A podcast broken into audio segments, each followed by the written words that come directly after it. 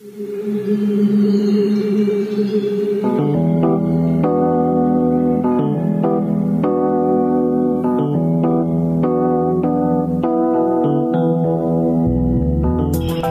is the Mizzou Sports Podcast, presented by the Columbia Daily Tribune. Hello and welcome to another Mizzou Sports Podcast. My name is Eric Blum, breaking down Mizzou sports with you every week here on the podcast. As you might notice, we're coming to you on Monday this week for a very special edition, and we'll break all that down as to why the news of the year, month, whatever, has happened even since we last recorded. But joining me is the regional sports editor for the Columbia Daily Tribune, Kevin Graeler. How are you doing, Kevin? Very glad that I still have my job today. And that's not even a newspaper pun this time, you know, with everything that goes on. But yes, uh, as, as, probably all of you know by now, uh, on early Saturday morning, Barry Odom was fired as Mizzou's head football coach. I know him, Kevin, you and I have talked about in the past. We didn't think Barry was coaching for his job. I have no problem admitting I was wrong. Um, and I always kind of thought it was a 50 50 kind of decision you can make the very an argument that Odom kind of didn't get his fair shake with injuries and he didn't get time because he's a true son. But at the same time, you can exactly see where the reasoning is that losses to Kentucky, Vanderbilt, and Wyoming in one season, and Tennessee, and only winning by ten, which they did Friday in Arkansas, um, is just not good enough. And that's a statement that Jim Sterk made. Uh, when you heard the news, what'd you think? And where does Mizzou go from here? Mild surprise, to be honest. Um, I, I, figured Barry may just have, have one more year, um, given he is coaching at his alma mater uh, at a university that he has lots of history with, not only as uh, a player when he was a linebacker in the late 1990s, but uh, then for a, a period of what about 18 years total, including that, but but then as a graduate assistant, as safeties coach, defensive coordinator, he really worked his way all the way up. Then he went away to Memphis for three years, came back uh, as defensive coordinator here for one season, then was promoted to succeed Gary Pinkel. Four seasons, 25 and 25 overall record, six and six this year. I think when when you evaluate this and you're Jim Sterk you look at all the momentum for the football program coming into 2019, the South End Zone complex. Yeah, and he a, mentioned that specifically. A relatively a easy word. schedule. Yeah. yeah. And, and, that's just looking at it objectively. Um, lots of national pundits. You and you and I were we, we were talking. This could be, uh, you know, if last year was eight wins mm-hmm. for Missouri, this could be that double digit breakthrough for Barry Odom. Yeah, I had it at nine and three. You had it at ten and two, and I completely admitted that not much more had to go right to get to ten and two, possibly even eleven and one. And I that sounds stupid now, but we did say that about four months ago on this podcast, and it sounded good then. Then you lose to Wyoming week one. Huh? What's going on? Yeah, that was that was bad. Okay, but that wasn't even their worst loss. then season. you got five straight games at home. Tigers pull it together. Some really solid wins. Now, granted, not against the best teams. Some of those really easy wins. But the offense was clicking. Defense, especially when Cale Garrett was still healthy, dynamite. He goes down against Troy. They look all right against Ole Miss, who ends up being four and eight and fired their own head coach yesterday in Matt Luke. And then Vanderbilt happened.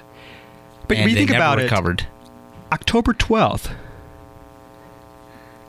Missouri was five and one, mm-hmm. coming off the homecoming victory against Ole Miss. Rose into the Associated Press top twenty-five at 22 mm-hmm.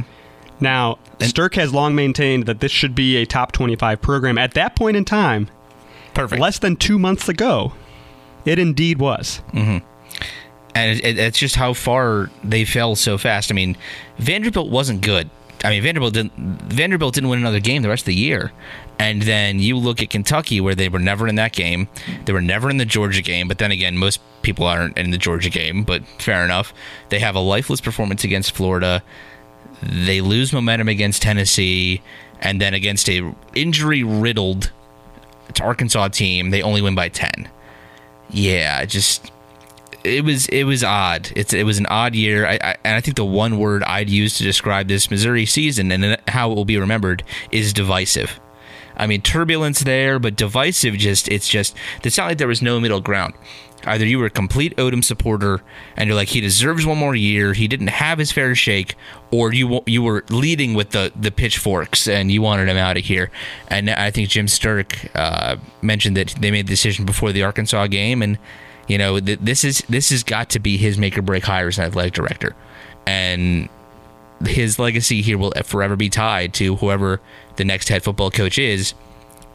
It, because you fire somebody like Barry Odom, and you know before I came to Odessa, I covered a little bit of Texas Tech football. And while I was there, they fired Cliff Kingsbury, who was more revered as a player and as a coach in Lubbock than Barry Odom was here. And Kirby Hocutt, their AD, who used to be that was the original chair of the college football playoff, he since has take uh, has has stepped aside in that regard.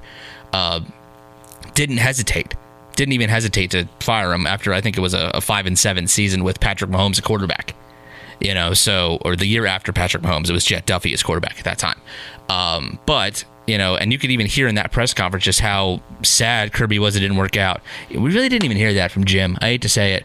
It, it, it sounded like not that Jim had no remorse towards Barry, but like Jim was confident. Jim was like, "This this is what had to be done for the university's athletic department that he oversees to move forward."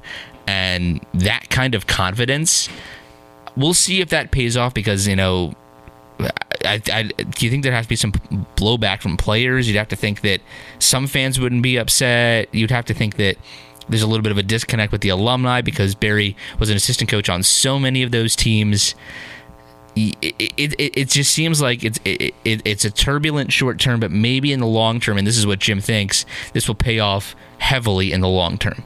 Well, it's definitely a major shakeup in every sense of the term because you're, you're not only pushing Odom out the door, but you have to imagine that that the core of assistant coaches um, will, will, not remain the same way that, that it was this year.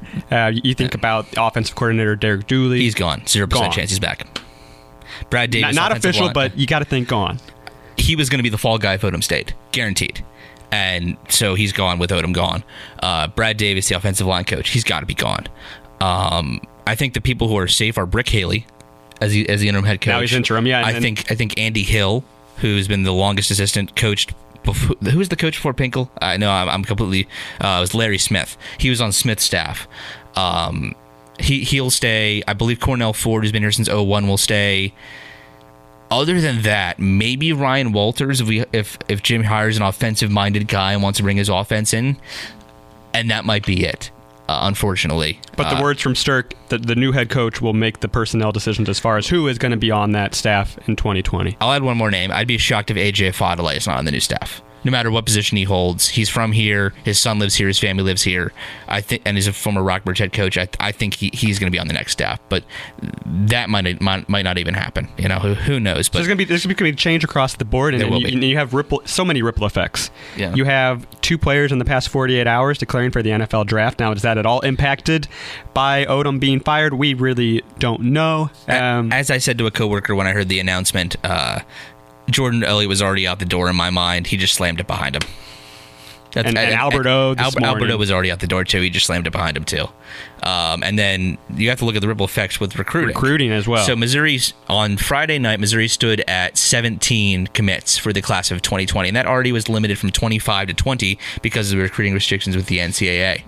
Um, now it looks like they're down to 13 dead set pledges, which might plummet by the time we're done with this because uh, two two of the uh, prospects, Robert Wooten, a defensive end from Stafford, Texas, and then Jalen St. John, who goes to Trinity Catholic in St. Louis, both straight up decommitted, and they might still. Con- consider Mizzou, but if there was a move they were confident they would still come here, they wouldn't have completely committed in the first place, like um, J.J. Hester, who was a wide receiver, did, and one more that I'm not, Kevon Billingsley from St. Louis, both did. They both stayed committed, but they're pursuing other options in a sense. So 13 still on the board, but those are some heavy hitters from the recruiting class that are assessing other options. And I think that Mizzou is still in play for a couple other big names like Antonio Doyle, who hasn't committed yet.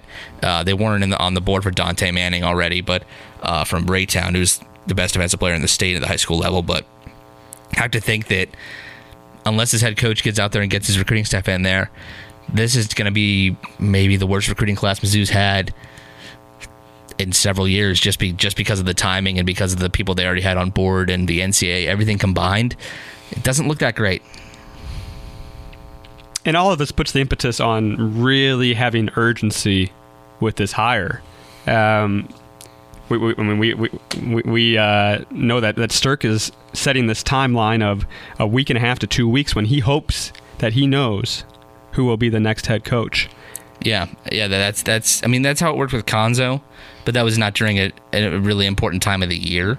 So I think that Jim has even more of a sense of urgency than he did when he hired Cuonzo in about two weeks after Kim Anderson deserved to be fired. And plus, it was easier with Kim Anderson being fired because I don't think there was a single Mizzou fan who was like, "Yeah, you know, I think this is our guy moving forward." You know, after the finishing last in the SEC, I think in 2017 or in, yeah, in 2017. Um, you know, there were some people that are probably not. It's, if it's not a big name splash hire, it's probably going to not excite the fan base. You know, there's I we, we will I wrote an article in Monday's Tribune. It was online late Sunday night about it was ten names in print, fifteen for online because the last five were all kind of jokes in kind of a sense. Um, about names to look forward to, and one name I didn't put on there uh, of the 15 of the 10, and I've heard kind of rumblings about, but I still don't think is a really good fit is Willie Fritz at Tulane. I didn't put him on there for a very good reason, which is he's basically, in my eyes, a poor man's Luke Fickell. and Luke Fickell I put ninth because you know just yes, he yes he coached Central Missouri and was incredibly successful there. Went to Sam Houston State when I covered the FCS when I was at Towson. Then went to Georgia Southern and Tulane. And has had success at all those places, but like Tulane hasn't had more than eight wins since he's been there, and he's a defensive coach to begin with. I, I just don't see him as a fit at Missouri right now. He's probably a good coach and probably can have success in the future. I, I, I, would I would still just kind of be shocked if Missouri goes outside the top ten that I revealed. Uh, as my picks. I'd be pretty shocked if the next head coach is not one of those 10 people. So, what's the short list here? Okay. So, I did put uh, number one is Mike Norvell from Memphis um, on that list. And this is how this is silly season for that reason. If I was writing this article 12 hours after I hit publish, I would not have put him number one for a reason that, you know, just with the latest intel that I kind of have is that at this time he has no interest in the Missouri job. Maybe because he's already kind of finding another Power Five job or he's going to sign an extension with Memphis, whatever it might be. He's not interested, uh, we believe at this time. He's not in the top mix of guys. He probably is a great fit for Missouri, still a fantastic fit, but I just don't think there's that huge mutual interest at this time.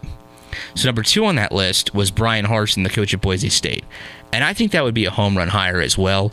Uh, I just I just think that he's also would be holding out for a better job and more promising things than Missouri. If Sterk can hire him and Sterk can get him on board, I think that that would serve very well for Missouri here. Uh, who did I have at number three? Oh, I had Billy Napier from Louisiana Lafayette.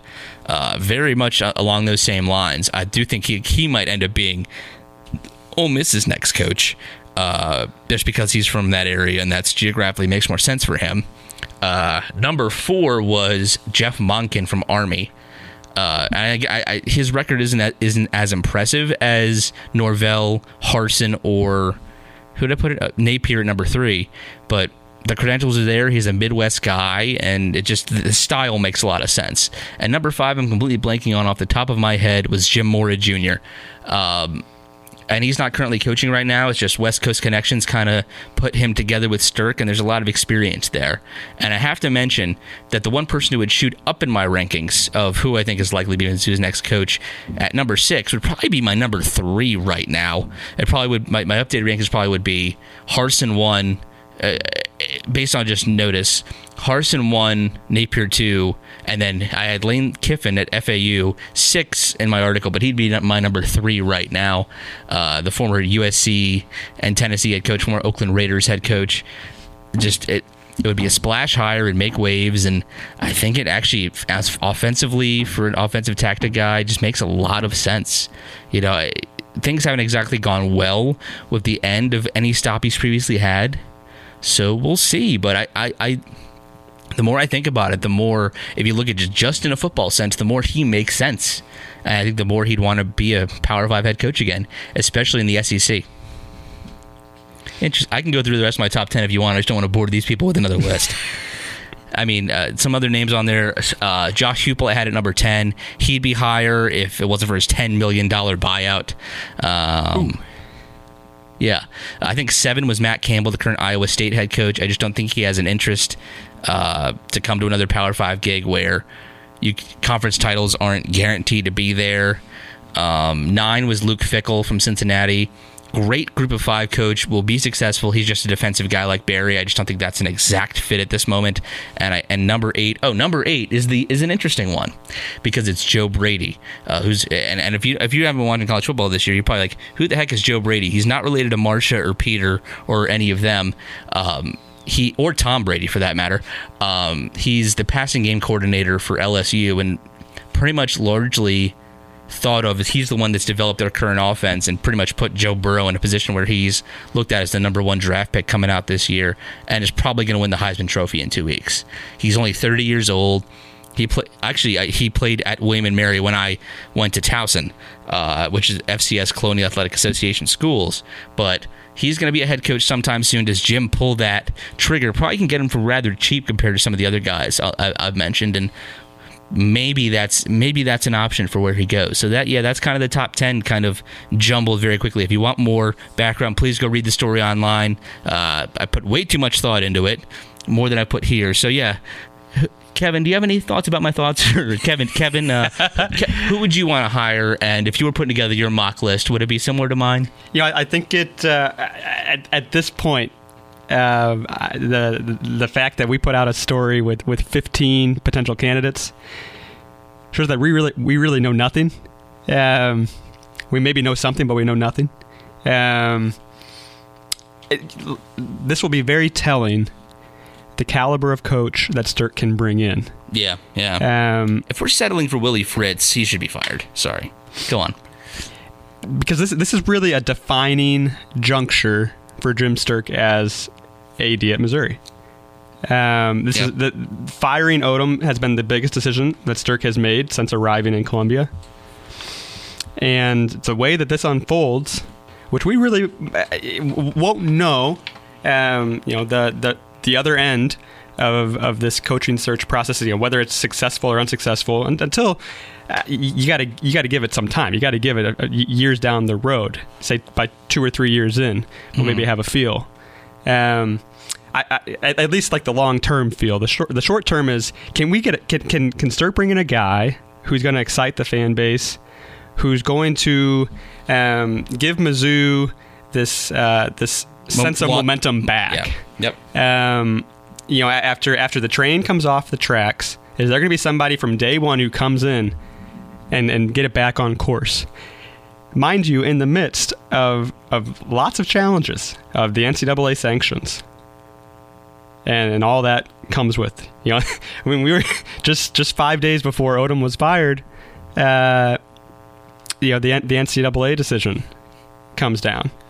Uh, probably four days yeah. Read, read about four days that, that we that we knew Sterk got noticed that it was Monday announced. Night. that's been admitted and, and Barry was fired early Saturday morning. So right yeah. at about four and a half days yeah.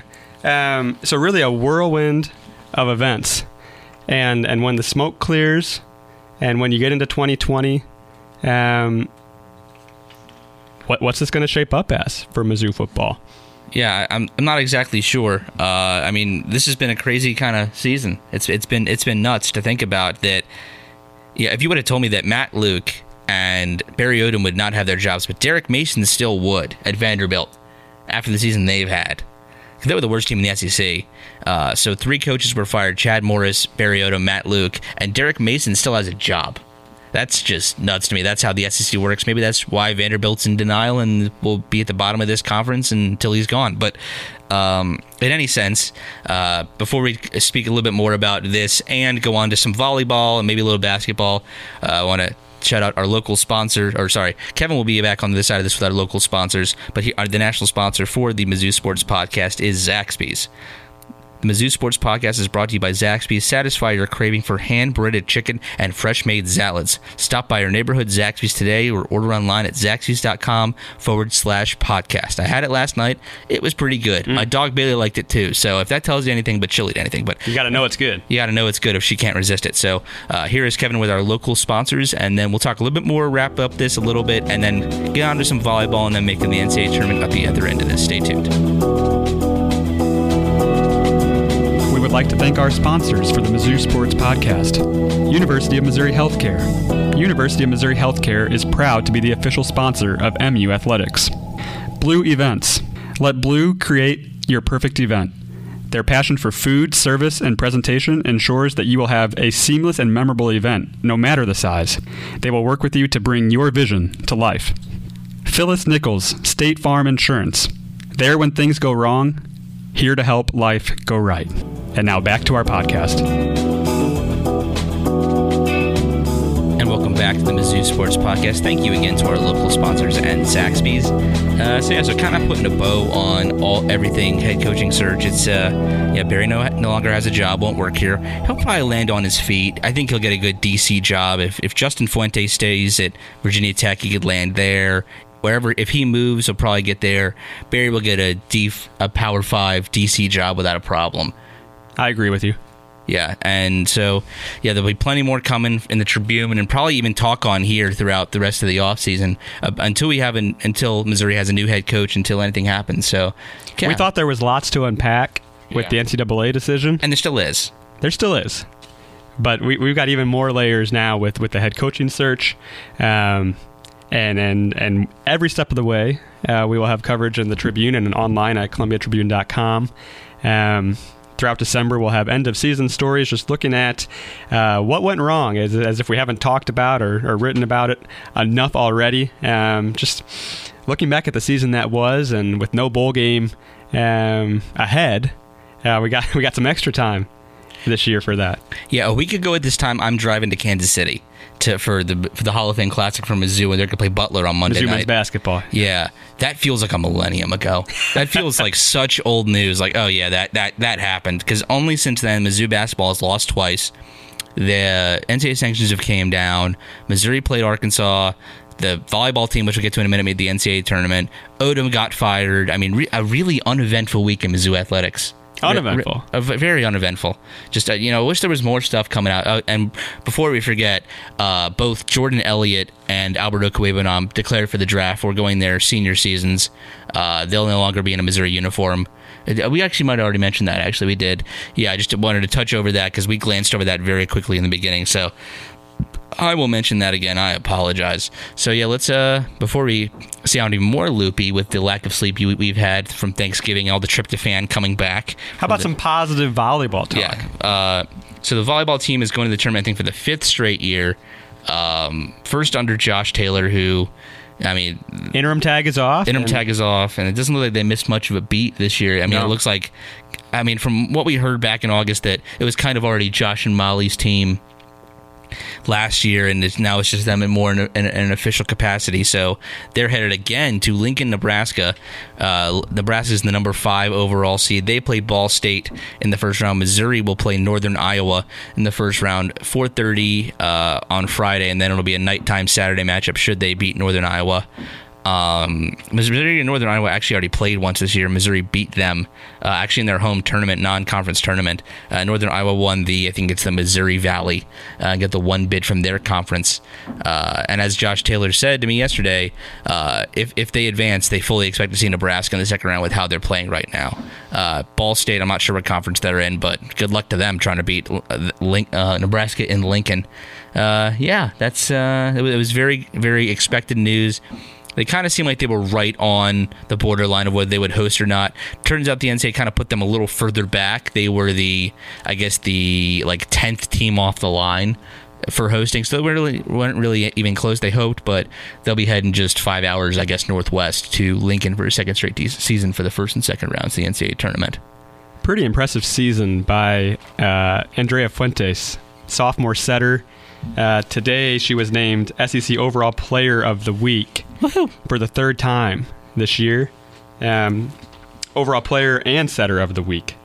Um, really following in the footsteps of Molly Taylor. Formerly Um, Molly Krecklow. Yeah. formerly Molly Krecklow, the, the best setter in, in program history.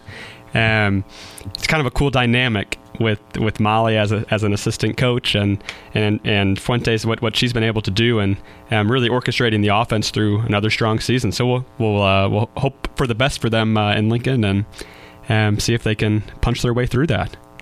Yeah, it'll be interesting to see because that if the top seeds went out, that'll put them, I think, at the Palo Alto Regional in the and in, in the Sweet 16 and Elite Eight.